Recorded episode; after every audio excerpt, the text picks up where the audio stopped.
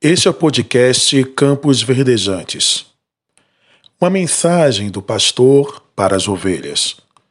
Hoje é domingo, dia 6 de dezembro de 2020.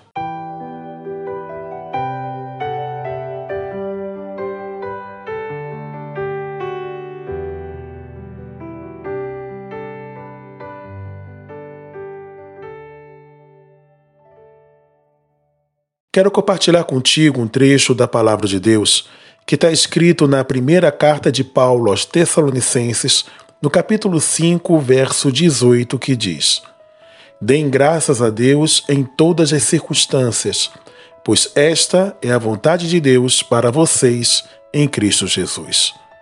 Que Deus nos abençoe através da sua rica palavra em nossos corações. Chegamos no último mês do ano. Dezembro é marcado pelas festividades como o Natal e o Réveillon. É o momento em que as pessoas fazem planos esperançosos em relação ao ano vindouro, esperando que a mudança no calendário resulte em mudanças positivas na vida. São planos para reduzir o peso, se dedicar mais aos estudos, fazer exercícios físicos, economizar mais para comprar uma casa, um carro ou outro bem material. Agradecemos pelas vitórias obtidas, pelas bênçãos recebidas e pelas metas alcançadas. Mas nos lamentamos pelas perdas, pelo sofrimento e pelas dificuldades enfrentadas e pelos planos frustrados. No entanto, o apóstolo Paulo nos convida a demonstrarmos a nossa gratidão ao Senhor em todas as circunstâncias e não apenas nos momentos de fatos que nos foram favoráveis. É estranho, pois parece contrariar a nossa natureza. E sim, de fato, contraria a tudo que aprendemos ao longo da nossa trajetória de vida. Fomos criados pela sociedade para sermos vitoriosos e a nunca perdermos. Fomos ensinados a vermos os infortúnios como empecilhos para a concretização da nossa felicidade. No entanto, o apóstolo nos mostra que as dificuldades nos proporcionam a rica oportunidade de vermos o agir de Deus em nossas vidas.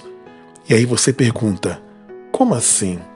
Eu lhe digo: primeiro, elas mostram que não somos suficientes.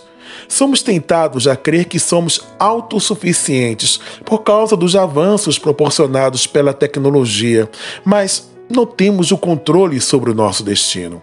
Não podemos evitar a morte, não podemos evitar a dor e nem a tragédia.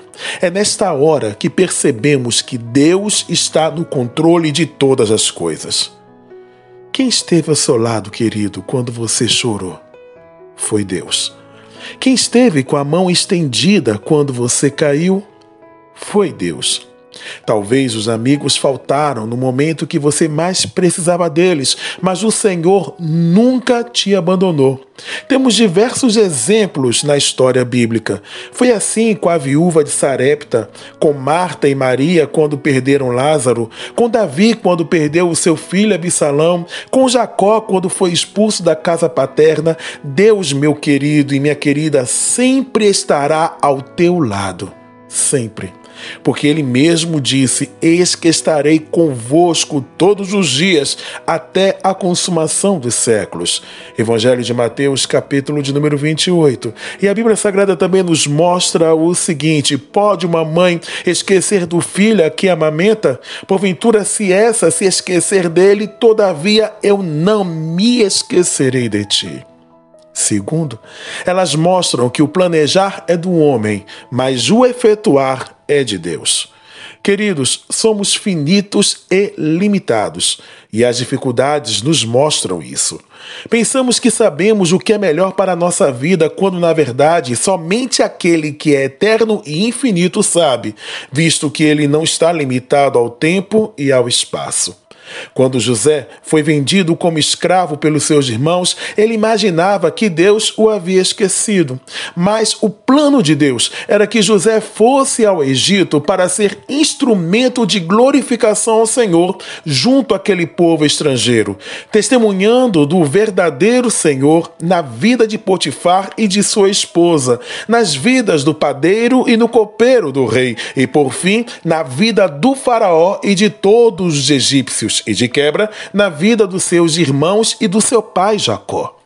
O não de Deus ao seu pedido, querido, ou a dor que você enfrentou e enfrenta revelam que Deus está lhe ensinando a confiar e a depender tão somente dele. Ele sabe, meu amado, só ele sabe o que é melhor para você. Sempre. Por fim, agradeça sempre. Diante de tudo que foi exposto, somos impelidos a demonstrar a nossa gratidão ao Senhor, não somente quando somos bem-sucedidos em nossos planos e propósitos, mas em todas as circunstâncias, pois, na alegria ou na dor, percebemos o cuidado de Deus sobre as nossas vidas.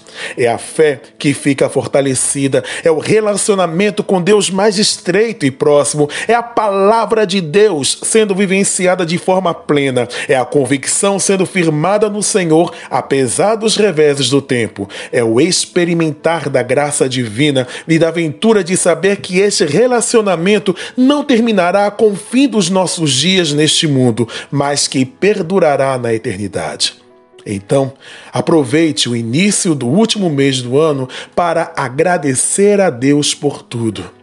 Agradeça pelas bênçãos das vitórias e agradeça também pelas dificuldades que são, na verdade, oportunidades de crescimento, para que nos tornemos varões perfeitos até a medida da estatura completa de Cristo. Efésios, capítulo 4, verso 13, parte B. Cheiro no coração. Que o Senhor o abençoe.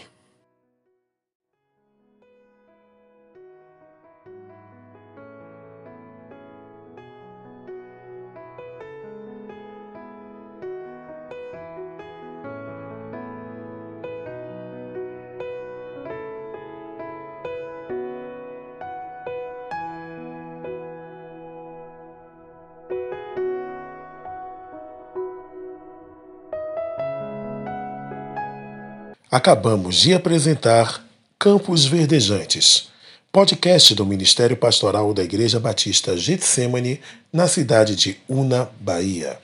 Apresentação: Pastor Márcio Frazão. Edição e mixagem: Vinícius Frazão. Produzido pelo Departamento de Comunicação da Igreja Batista Getsemane. Lugar de Esperança.